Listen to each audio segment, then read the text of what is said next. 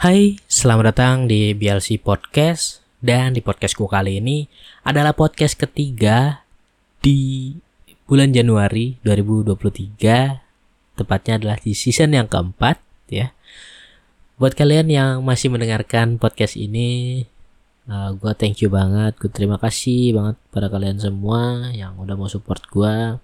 Terlebih lagi kemarin terakhir ya di episode kedua gue coba uh, podcast dengan menggunakan video ya. Jadi kalian sudah melihat uh, wajah asli gua, tubuh gua seperti apa, yang gempal seperti itu. Jadi buat kalian yang mungkin berekspektasi gua gimana ya, mohon maaf itulah aslinya gue seperti itu. Jadi ya semoga kalian tidak kecewa lah ya dengan uh, gua membuat video seperti itu. Gitu. Tapi setidaknya gue udah lega gitu gue udah mencoba sesuatu hal yang baru sesuatu hal yang tadinya gue nggak pede cobain tapi gue pengen coba ya udahlah gitu gue pengen coba gue lempar aja dulu. Siapa tahu ada yang suka dan alhamdulillah untuk uh, pendengarnya itu meningkat ya daripada yang podcast gue pertama ya di episode 1 season keempat itu meningkat ya walaupun tidak begitu banyak tapi gue bersyukur banget karena ada peningkatan. Berarti kan itu menandakan kalau orang juga suka dengan konten yang seperti itu dengan tema podcast seperti itu yang video seperti itu. Jadi itu adalah suatu bentuk apresiasi sendiri buat diri gue ya. Jadi thank you banget buat kalian yang udah mau mendengarkan sampai sejauh ini gitu ya dan untuk episode kali ini lagi-lagi gue pengen bercerita tentang diri gue yang di mana untuk uh, bulan ini di awal tahun ini menurut gue adalah bulan-bulan yang sangat-sangat berat, sangat-sangat uh, banyak cobaannya, banyak ujiannya yang gue hadapin gitu. Jadi gue pengen coba uh, cerita di sini sharing-sharing kepada kalian ya. Pertama-tama gue pengen uh, ngasih tahu dulu kalau waktu dulu itu ya gue kan pernah bilang di podcast ini juga kalau gue tuh ada masalah di mata gue gitu ya. Jadi ketika gue diperiksa itu tekanan bola matanya tuh tinggi sehingga itu dokter uh, menduga gitu ya baru baru menduga itu kalau gue mengalami glukoma gitu ya kan. Nah tapi dengan seiring berjalannya waktu gue melakukan pemeriksaan gue melakukan uh, pengobatan Eh, setelah diperiksa gitu untuk hasil-hasil yang didapat itu baik gitu ya. Cukup baik walaupun tidak bagus banget cukup baik. Dan dokter bisa menyatakan kalau ini ternyata bukan glukoma gitu. Dan dari situ gue alhamdulillah udah sedikit lega gitu ya udah sedikit lega. Walaupun terkadang juga untuk hasilnya itu kadang naik turun ya. Kadang bagus kadang jelek kadang bagus jelek gitu. Tapi dokter sudah bilang kalau ini bukan gitu. Jadi gue sedikit lega gitu ya. Dan itu gue berjalan setiap minggu atau setiap bulan gitu kontrol ya. Kontrol ke dokter mata gitu. Dan ya mungkin banyak menyita waktu gue juga gitu yang di mana kalian tahu sendiri kalau misalkan kita menggunakan BPJS itu pasti antriannya sangat panjang panjang panjang panjang ya. Tapi mau gimana lagi? Karena ya gue dari keluarga tidak mampu jadi ya mau nggak mau kita harus menggunakan itu ya. Daripada uh, tidak menggunakan itu jatuhnya akan jauh lebih mahal. Ya gue tertolong sih dengan adanya itu ya. Walaupun kita harus mengantri lama, mengantri panjang sampai menghabiskan waktu ya. Jadi buat kalian yang belum tahu nih ya, selama gua menggunakan BPJS itu antrian tercepat gua itu pokoknya dari gua daftar sampai gua selesai berobat itu minimal ya paling sebentar itu sekitar dua jam. Dua jam itu bisa lebih ya. Gak pernah kurang dari dua jam. Dan paling lama gue menggunakan BPJS itu uh, antriannya itu bisa sampai 5 jam bahkan 6 jam gitu ya. Jadi kalian bayangin aja lah ya itu waktu segitu mungkin bisa buat gue mudik misalkan kalau gue 6 jam atau 7 jam gitu bisa gue buat mudik dari Jakarta ke kampung gue gitu.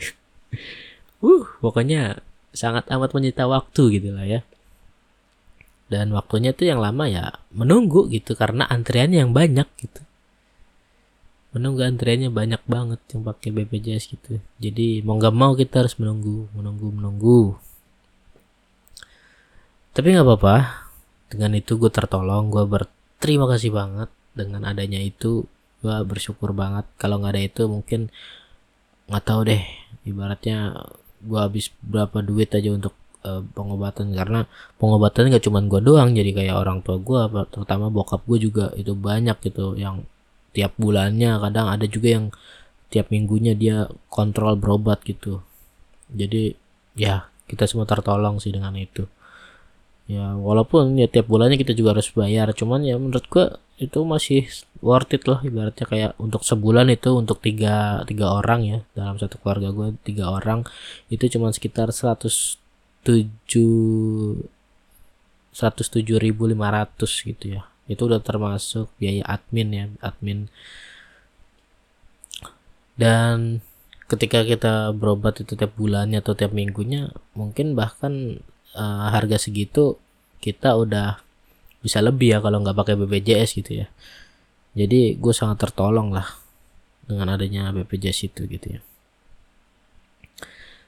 Dan selain itu gue juga pengen cerita tentang kepercayaan. Dari rumah sakit terus kepercayaan. Jauh banget ya tapi nggak apa-apa. Di sini gue pengen cerita itu. Karena emang poinnya sih gue pengen cerita ke situ ya untuk episode kali ini.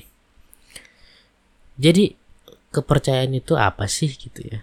Jadi pertanyaan eh, gue awalnya dan pertanyaan mungkin orang di sebagian orang juga menanyakan itu mungkin. Kepercayaan itu apa sih? Kalau untuk gue pribadi kepercayaan adalah sesuatu hal yang dapat kita pastikan gitu ya. Ini definisi gue ya ini penjelasan dari gue ya. Ini pengertian dari gue aja gitu. Mohon maaf nih kalau gue salah ya koreksi gue nih. Jadi sesuatu sesuatu hal yang dapat kita pegang dapat kita harapkan gitu dan sehingga kita bisa kayak yakin banget terhadap sesuatu itu gitu. Nah, itu adalah kepercayaan menurut gue. Entah itu uh, kepercayaan dalam segi apa pun itu. Dan di sini uh, gue pengen menceritakan gimana rasanya ketika kepercayaan yang udah lu bangun, kepercayaan yang ke, yang udah lu bentuk terhadap sesuatu itu tiba-tiba dirusak gitu aja. Jadi mungkin buat orang-orang ya, buat orang-orang di luar sana gitu, ada yang menganggap uh, rasa kepercayaan ini itu suatu hal yang sepele gitu. Suatu hal yang ah ya udahlah gitu. Gak usah dibesar-besarkan gitu. Tapi menurut gue rasa kepercayaan itu adalah suatu hal yang sangat amat penting Mau itu masalah kecil atau masalah besar ya.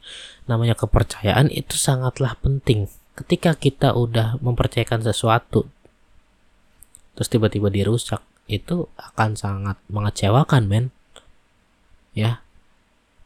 Karena contohnya gampangnya gini kayak hmm, misalkan lu berjualan gitu berjualan lu misalkan open PO gitu ya nih PO nih gue pengen jualan ini barang misalkan baju gitu. Gue open PO ada yang mau pesan nggak? Udah ada yang mesen gitu. Oke gue PO nih gue pesan satu gitu. Tiba-tiba barangnya nggak ada yang datang kan ibaratnya mereka udah percayakan uangnya untuk uh, mendapatkan baju itu dengan cara PO ya kan. Eh tiba-tiba uh, ada kendala ibaratnya oh maaf ya nih jadi nggak jadi nggak jadi gua jual nih nggak jadi ini nih duitnya gua kembaliin aja. Dan di situlah kepercayaan orang akan runtuh terhadap diri lu gitu ya. Diri seorang penjual itu. Karena dari seorang penjual aja yang kita pegang adalah kepercayaannya gitu. Kayak kita mau beli toko apa di online shop gitu ya kan? Ya dengan apa? Modalnya percaya kan? Kita percaya dengan toko ini akan melayani kita gitu ya sama dengan hubungan gitu. Kayak kita mempercayakan hubungan kita terhadap orang lain gitu. Terhadap suatu orang yang ibaratnya kita baru temui atau mungkin dalam lama kita temui tapi kan tidak tidak dari seumur hidup kita dari ibaratnya dari awal kita kecil gitu. Kita nggak nggak mempercayakan itu sama dia gitu. Karena kita mungkin baru mengenal dia mungkin hanya sekitar satu bulan dua bulan atau satu tahun dua tahun gitu. Bukan yang dari kita masih bayi dari itu kita udah mengenal dia kan tidak gitu ya. Kita mencoba untuk mempercayakan ya kepada dia. Terus tiba-tiba kepercayaan itu dirusak maka kita akan menjadi kecewa dong. Itu sudah logika pasti kita akan menjadi kecewa gitu ya. Jadi menurut gua nggak ada yang namanya kepercayaan itu sepele atau besar gitu ya semua kepercayaan itu penting ya. Jadi semua kepercayaan juga harus dihargai. Jadi gimana caranya kita bisa saling percaya dalam hubungan dan bisa saling dipercaya dalam hubungan itu itu yang jadi konteks penting dalam gue menyikapi suatu hubungan gitu ya. Ketika kalau kita udah uh, tidak ada rasa saling percaya maka hubungan itu pun tidak akan menjadi sehat gitu tidak akan menjadi suatu wadah tempat yang menyenangkan gitu walaupun gue akuin uh, sulit untuk melakukan itu semua gitu ya untuk mempertegas itu semua kalau kita sudah memiliki suatu perasaan yang sangat-sangat besar terhadap orang tersebut gitu ya. Tapi ini untuk pembelajaran buat kalian aja ya. Ini gue sharing-sharing kayak gini untuk pembelajaran kalian aja. Maksudnya ketika kalian memiliki sebuah hubungan sebisa mungkin gitu kalian jaga kepercayaan satu sama lain gitu. Mau itu kalian sendiri atau pasangan kalian sebisa mungkin setiap ada masalah atau apa kalian diskusikan baik-baik. Jangan ada yang namanya berbohong atau gimana. Walaupun itu pahit ya kita tetap aja harus mengutarakan itu. Kita harus tetap mendiskusikan itu. Jangan cuman karena nanti takut orang ini kecewa atau gimana ya. Kalau misalkan hal sekecil itu aja kalian tidak bisa lakukan gitu tidak bisa berbagi dengan pasangan kalian ya. Bagaimana dengan hal-hal yang besar hal-hal yang rumit gitu. Itu akan jauh lebih sulit ya. Jadi kalau menurut gue sendiri kalau untuk hal-hal kecil hal-hal besar ya udah terang-terangan aja kita saling sharing saling cerita apa sih masalahnya apa sih yang kamu mau apa sih yang kita mau gitu. Kita cari kita ambil jalan tengahnya gitu ya kan. Gimana nih yang terbaik gitu. Gimana nih untuk memutuskan ini semua gitu. Dengan cari jalan keluar dari ini semua gitu. Gimana? Jangan sampai ada kebohongan jangan sampai ada kayak seolah-olah kita merasa baik-baik aja baik-baik aja tiba-tiba di belakang ada yang tidak baik-baik aja gitu. Jangan sampai kayak gitu. Karena jujur aja men gue udah ngerasain itu rasanya sangat-sangat gak enak sangat-sangat uh, tidak nyaman ya tidak nyaman banget gitu. Kayak di mana orang yang udah lo percaya tiba-tiba merusak itu semua. Sekarang gini deh kayak barang ya. Barang kalau misalkan uh, kita punya barang terus tiba-tiba uh, dipecahin oleh orang lain. Mau itu sengaja ataupun tidak disengaja kita pasti akan kecewa kan ya barang gua pecah. Ya barang gua hancur. Terus orang itu berusaha untuk memperbaikinya. Ya udah sini gue perbaikin gue lem lagi deh gini. Jadi utuh lagi gitu. Nih udah jadi ya udah jadi utuh ya gitu ya. Jangan marah lagi ya gitu. Oke mungkin bisa di lem digabungin lagi gitu ya kan jadi suatu bentuk yang utuh. Tapi itu retakan-retakannya nggak bakal bisa hilang men gitu. Tetap masih bakalan ada bekas-bekasnya gitu dan uh, ketika barang itu sudah pernah rusak gitu udah ada retakan-retakan seperti itu suatu ketika pun akan bisa terjadi kemungkinan juga akan rusak lagi gitu. Mungkin entah tidak sengaja kesenggol jatuh akhirnya pecah gampang pecah kayak gitu sama halnya dengan hubungan gitu ya. Ketika sudah rusak terus mencoba diperbaiki mungkin bisa tapi ya untuk rasa kepercayaannya akan lebih menurun gitu. Tidak bisa mempercayakan 100% dan ini yang harus jadi kalian pelajaran ya. Ketika kalian mempercayakan sesuatu apalagi kepada orang lain janganlah kalian percaya 100% minimal kalian sisihkan 10% atau 20% untuk rasa tidak percaya. Jadi 80% nya kalian percaya 20 persennya kalian gak percaya atau 90 persennya kalian percaya 10 persennya kalian gak percaya gitu. Jadi jangan uh, eh, 100 persen kalian percayakan.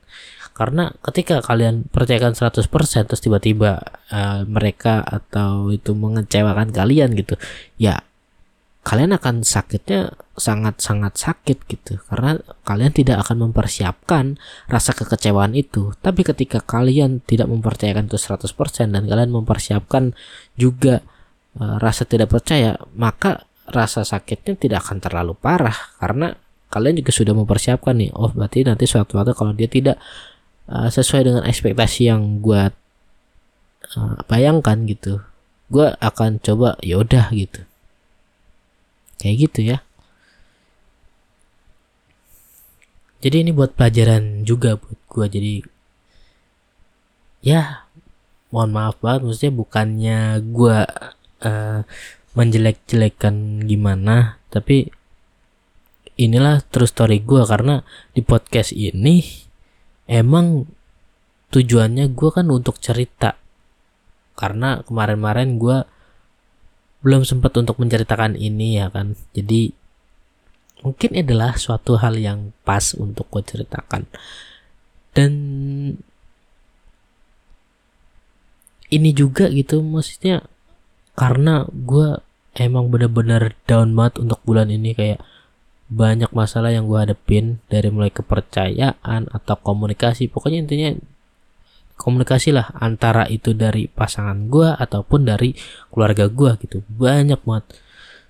Jadi kayak gue nggak ngerti lagi nih gue harus gimana sekarang gitu. Kayak gue sampai di titik itu men. Sampai gue kayak sedih. Gue harus ke cerita ke siapa gitu. Gue sampai di titik itu saat ini men gitu. Jadi kayak berat banget gitu.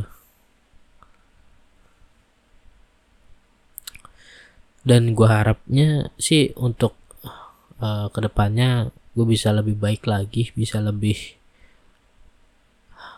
lebih better lagi nantinya. Ya semoga aja ya. Kalian bisa bantu doain ya. Walaupun ya gue tahu ini harus dari dalam diri gue sendiri untuk memperbaiki itu semua gitu ya. Nggak bisa kalau mengandalkan orang lain. Jadi harus diri gue sendiri yang memperbaiki masalah ini gitu karena emang namanya hidup ya hidup tuh nggak ada yang tahu gitu. Kita mau dapat masalah apa terus cara menyelesaikannya gimana kita kita nggak ada yang tahu gitu. Jadi ya udah. Ini adalah suatu rules yang harus kita laluin gitu dalam menjalani kehidupan gitu menurut gua. Jadi mau nggak mau suka tidak suka harus kita terima gitu. Dan ini setiap orang beda-beda untuk mengalami permasalahannya ya.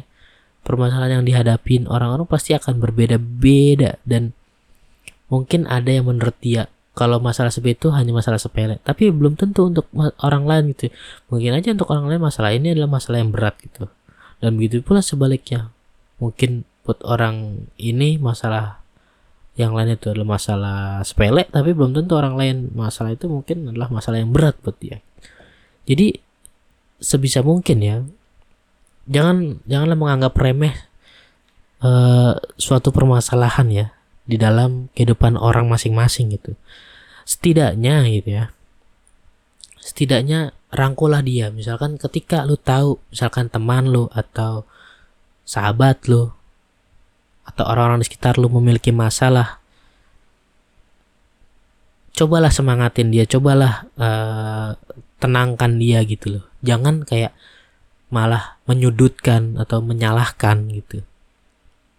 Setidaknya minimal kalau misalkan kalian tidak bisa bantu kalian ya mensupport atau tidak menambah masalah untuk dia gitu. Karena ketika misalkan orang itu punya masalah dan mereka nggak tahu mau cerita ke siapa terus tiba-tiba kayak uh, dia pengen mencoba untuk menceritakan terhadap orang lain. Terus tiba-tiba orang lain itu malah kayak mengejudge atau menyudutkan orang ini ya. Orang itu bukannya akan jauh lebih tenang lebih better malah orang itu akan jadi jauh lebih pusing gitu. Karena dia akan menganggap dirinya kalau ya berarti emang gue salah terus gitu. Gue yang salah di sini gue yang yang nggak nggak bener gitu udah. Gue nggak bener aja gitu. Nggak ada sisi benernya gitu. Walaupun kalau misalkan orang itu emang orang itu yang salah gitu ya kita sebisa mungkin tenangin dia dulu gitu. Jangan langsung ujuk-ujuk kita judge. Ini karena lo yang salah. Jangan seperti itu kalau bisa lo tenangin dulu. Kalau dia udah tenang dia udah bisa nerima. Baru deh lo kasih pengertian lah coba. Kasihlah pengertian. Berarti lo uh, salahnya begini loh. Salahnya begitu loh. Dengan cara seperti itu yang diharapkan adalah orang itu bisa mengerti gitu ya. Dengan apa yang kesalahannya gitu. Tapi ketika orang itu lagi emosi, lagi butuh uh, tempat cerita, tempat curhat, terus tiba-tiba malah disudutin doang, itu ya nggak bakalan keterima. Semua apa yang dimasukin, semua apa yang uh, kalian ucapkan ke orang itu nggak bakalan diterima. Apalagi hanya menyudutkan gitu, nggak bakal keterima. Pasti dibuang mentah-mentah. Jadi tolonglah buat orang-orang yang mungkin sedang mendengarkan cerita dari orang lain gitu. Jangan tiba-tiba memotong pembicaraan terus mengejudge kayak gitu. Jangan. Minimal kalian dengerin dulu sampai kelar, sampai selesai. Ya, kalau emang kalian nggak bisa membuat dia lebih nyaman, lebih better, ya kalian cukup diem aja, cukup mendengarkan aja gitu. Jadilah pendengar yang baik aja gitu. Jadilah orang yang udah dengerin aja tanpa harus uh, berbicara pendapat lu gitu kecuali orang itu meminta pendapat lu gitu. Meminta pendapat kalian semua gitu. Gimana sih menurut lu? Kalau dengan masalah gue ini gimana sih? Nah mungkin kita bisa memberikan uh, sebuah pendapat gitu ya.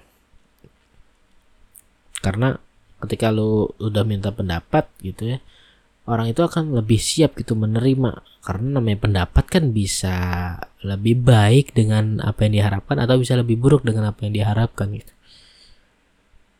jadi nggak ada salahnya gitu. Untuk kita mendengarkan gitu. Dan jangan membuat dia lebih tertekan lagi.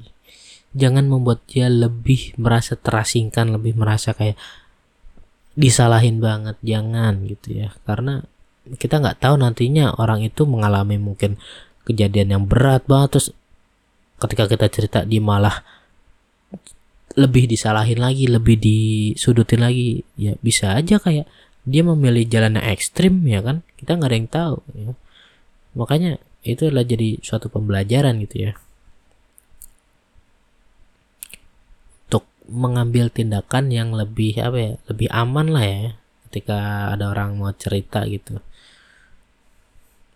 Dan jangan juga kalau misalkan uh, itu kalian terus tinggal gitu aja mestinya oh sorry gue nggak bisa dengerin cerita lo gini. Ya langsung tolak mentah-mentah ya. Jangan gitu juga gitu karena di situ mereka pasti juga akan merasa kecewa gitu. Merasa akan sendirian aja gitu. Gue nggak punya temen nih buat cerita gue nggak punya orang nih buat cerita gitu. Nggak ada yang mau nerima cerita gue gitu. Jangan. Minimal kalau emang lo nggak bisa ya lo kasih pengertian. Uh, sorry ya ini kalau buat sekarang gue belum bisa tapi besok deh coba. Soalnya gue lagi sibuk apa gimana gitu. Ya sebisa mungkin dengan perkataan yang lebih lebih sopan gitu lebih kayak menghargai orang lain gitu. Jangan langsung tiba-tiba langsung enggak gue nggak bisa gue nggak bisa dengerin cerita lo gitu. Cerita lo cerita lo lebay cerita lo alay. Misalkan kayak gitu ya. Kalau kayak gitu kan menyakiti orang lain ya perasaan orang lain ya. Gitu. karena kita sendiri nggak mau kan untuk uh, disakitin seperti itu. Dan poin yang ketiga di sini gue pengen lihat pengen bukan pengen ya pengen ngasih tahu ya. Ketika cewek ada masalah dan cowok ada masalah itu menurut gua sangat-sangat berbanding terbalik ya. Sangat-sangat berbanding jauh banget bukan terbalik. Perbandingannya sangat jauh banget. Ketika uh, cewek ada masalah dan mereka ingin bercerita entah itu di sosial media atau secara langsung akan ada orang yang lebih banyak merespon gitu. Lebih banyak kayak ingin mendengarkan ceritanya gitu. Lo ada masalah apa sih? Coba deh cerita ke gue bahkan uh, terkadang ya terkadang tanpa dia meminta gitu tanpa si wanita ini meminta wanita yang punya masalah meminta kadang orang-orang akan menawarkan diri gitu. Lu lu ada masalah apa sih? Coba deh cerita ke gue gitu. Tapi berbanding terbalik dengan laki-laki gitu. Ketika laki-laki ada masalah nggak akan ada orang yang menanyakan lo ada masalah apa sih? gitu. Jarang mat. Biarpun ada tuh jarang mat. Itu juga yang akan menanyakan lo adalah orang-orang yang mungkin sangat-sangat mengenal lo sangat-sangat dekat sama lo gitu. Tapi kalau kayak hanya teman biasa atau ya mungkin kayak netizen netizen nggak bakal ada yang peduli gitu. Kayak apaan sih laki? Kayak gitu aja. Harus alay harus itu. Pasti mungkin banyak kan ada yang kayak gitu. Tapi ketika cewek yang punya masalah mau itu dia kenal mau itu nggak kenal mau itu cuma teman biasa atau teman dekat pasti ada aja yang memperhatikan mereka gitu. Jadi menurut gue ketika laki-laki dan perempuan memiliki masalah yang akan lebih cepat untuk betternya itu adalah menurutku perempuan. Karena banyak yang mensupport mereka. Ini bukannya gue apa ya bukan gue merendahkan atau meledek atau gimana dari satu pihak doang atau gimana ya. Enggak nih. Jujur ini uh, murni yang gue omongin ini adalah yang gue rasain aja gitu. Sama yang gue tahu aja gitu yang selama ini gue lihat. Mungkin di luar sana juga mungkin ada juga wanita yang sulit gitu untuk mendapatkan perhatian orang gitu. Atau lelaki juga ada yang gampang dapat perhatian orang-orang gitu. Tapi yang gue rasain seperti itu. Untuk wanita jauh lebih gampang untuk mendapatkan perhatian dari orang-orang tapi untuk lelaki akan lebih sulit gitu ya. Ya tinggal tergantung persepsinya aja sih. Kalau menurut gue kayak gitu ya.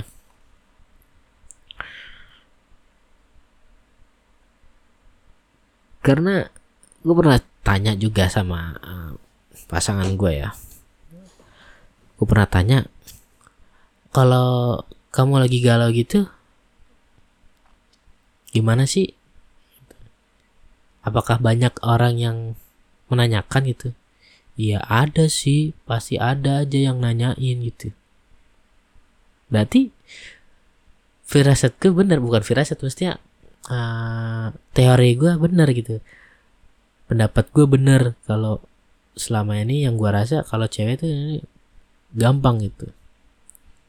Itu yang gue tanyain langsung ke pasangan gue dan sementara kalau untuk dari cowoknya ya gue sendiri gitu. Ketika gue uh, mungkin ada masalah terus gue coba share di sosmed gitu. Gue gue tuh tipe kalau orang yang nggak mau banget kayak share masalah di sosmed. Tapi ketika gue sekalinya share di sosmed terus tiba-tiba kayak gitu ya tidak ada respon apa-apa ya. Jadi oh begini rasanya ya kayak kita udah mencoba curhat ya walaupun ya kita emang sedikit lega sih karena udah mencurahkan itu semua tapi kayak tidak ada respon jadi kayak oh lain kali aku tidak akan melihat seperti itu gitu. Kayak ya udah gitu jadi kayak agak hah oh begini ya rasanya. Jadi ya udahlah gitu. Ya pokoknya nggak enak lah gitu jadi buat kalian sekali lagi ya kalau mungkin memiliki masalah atau apa bisa di bicarakan gitu ya baik-baik. Dan buat orang yang diajak bicara juga harus bisa saling menghargai. Dan kalau misalkan kalian udah saling mempercayai janganlah kalian rusak gitu ya. Ini pesan-pesan yang bisa gue sampaikan di podcast kali ini ya. Dan selebihnya kalian bisa jalanin dengan ya dengan kebiasaan kalian masing-masing gitu ya, dengan dengan diri kalian masing-masing gitu. Jadi apa yang sebenarnya ada di diri kalian ya udah kalian tunjukin aja. Jangan kalian kayak berpura-pura kalian uh, menjadi orang lain gitu untuk menyenangkan satu satu belah pihak doang gitu. Jangan. Kalian jadilah diri sendiri aja untuk berhubungan gitu ya untuk menjalin sebuah hubungan kalian jadilah diri kalian sendiri. Dengan di situ kalian bisa tahu nih uh, kecocokan dari kalian berdua gitu. Maksudnya ini orang pas nggak gitu. Jangan kayak mungkin oke okay lah kalau di awal-awal PDKT mah ya nggak masalah gitu. Cuman kalau dalam kita udah berhubungan ya sebisa mungkin kita ya udah fair-fairan aja gitu. Maksudnya sikap gue begini watak gue begini begini. Jadi kita saling mengenal nih. Dan kita saling coba memahami jangan egois. Ya intinya kayak gitu aja sih untuk podcast gue kali ini ya. Rasa percaya uh, terus menjadi pendengar yang baik gitu. Terus jangan suka meremehkan orang lain gitu ya jangan suka meremehkan permasalahan orang lain. Dah gitu. Tiga aja yang poinnya di podcast kali ini. Oke, daripada ini makin lama gue ngomongnya makin ngalor ngidul nggak jelas dan diulang-ulang mulu karena gue tadi juga agak sadar kalau ada ada bagian-bagian yang gue ulang-ulang gitu ya untuk pernyataannya kayak gitu. Jadi daripada makin gak jelas makin kalian makin pusing karena diulang-ulang mending gue akhiri podcastnya sampai di sini dan thank you banget buat kalian yang udah mendengarkan. Jangan lupa juga untuk follow podcast ini kalau kalian suka dan pengen mendengarkan episode-episode berikutnya. And ya yeah, sampai di sini aja. See you on the next podcast guys. Bye bye